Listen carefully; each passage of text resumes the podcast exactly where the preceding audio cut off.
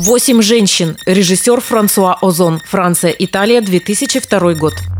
Падает пушистый снег. Замело все дороги. В большом просторном доме собирается на Рождество большая любящая семья французских буржуа. Три поколения плюс прислуга. Вот-вот зазвенят рождественские колокольчики, и добрый Санта-Клаус оставит подарки под елкой. Ой, мамочки, папу зарезали. Лежит в своей кровати с ножом в спине и не шевелится. Телефонный провод перерезан, машина выведена из строя, ворота заперты, через забор не перебраться. Как это не перебраться через забор? Спросит иной бравый радиослушатель. А так, в доме после убийства отца семейства остались лишь 8 слабых женщин. Самой младшей 15, дочь. Самой старшей за 60, теща. Так начинается фильм Франсуа Озона «Восемь женщин». Девочка. Девочка моя, дорогая. Какое жуткое зрелище для такого впечатлительного ребенка. И нервного к тому же. Режиссера Франсуа Озона традиционно называют провокатором. И это та самая банальность, которая стала банальной от того, что она верна. Типа вода мокрая. Фильм «Восемь женщин» – одна из самых увлекательных и ярких провокаций Озона. Мы уже как-то говорили про финал сериала «Игра престолов», когда высокобюджетный блокбастер уровня «Терминатора 2» вдруг по ходу действия превращается в индийский трэш-карнавал типа «Зиты и Гиты». Ну так вот, Озон сделал ровно наоборот. Он взял глупую и нарочито безвкусную пьесу о том, что все женщины – лживые и изменчивые создания, и превратил ее в яркое и захватывающее шоу. В этом шоу, как в салате, смешалось все – и герметичный детектив, и мюзикл, и драма, и черная комедия. Ну и трэш, конечно. От корней никуда не денешься. Бедняжка Августина. Ты бы тоже не отказалась повеселиться с папочкой. Вот незадача, он выбрал служанку. Ну и зараза, ты такая же злобная, как твоя мать. Это да.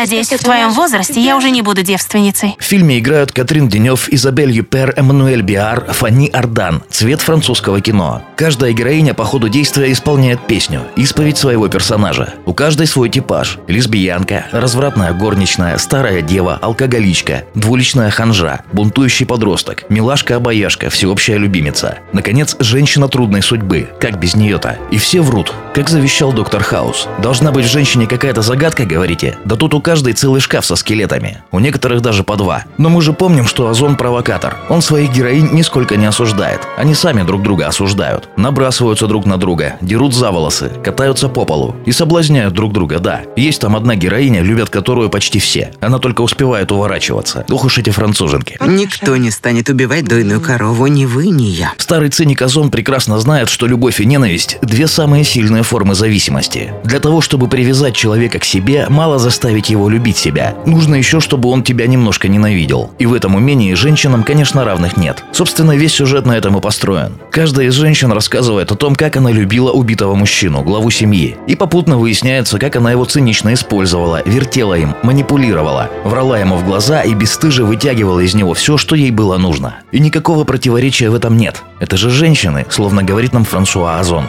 Они так устроены. Против природы не попрешь. Он всегда относился ко мне деликатно и с уважением. Настоящий джентльмен. Но я его не переносила.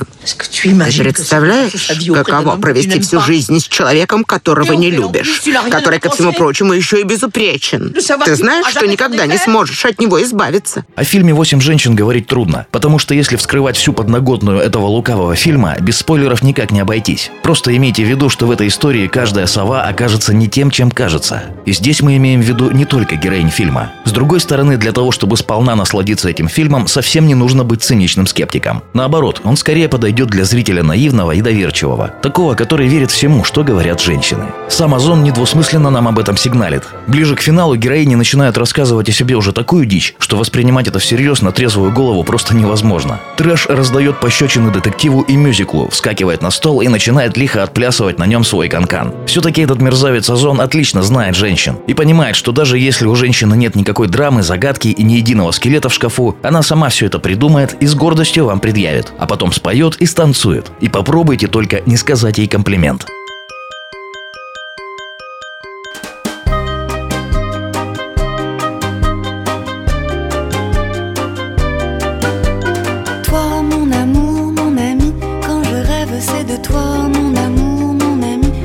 Chante, c'est pour toi, mon amour, mon ami. Je ne peux vivre sans toi,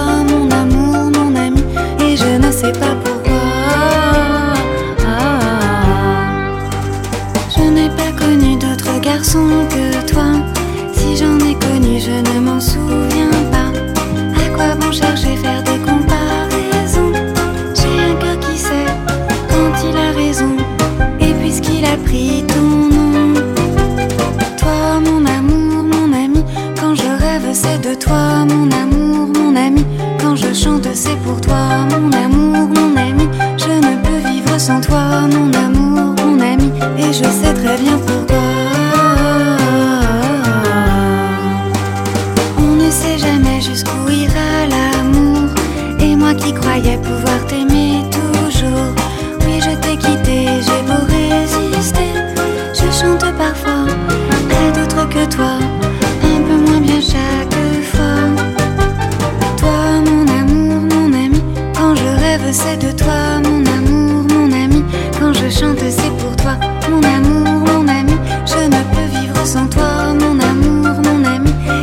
sais pas pourquoi.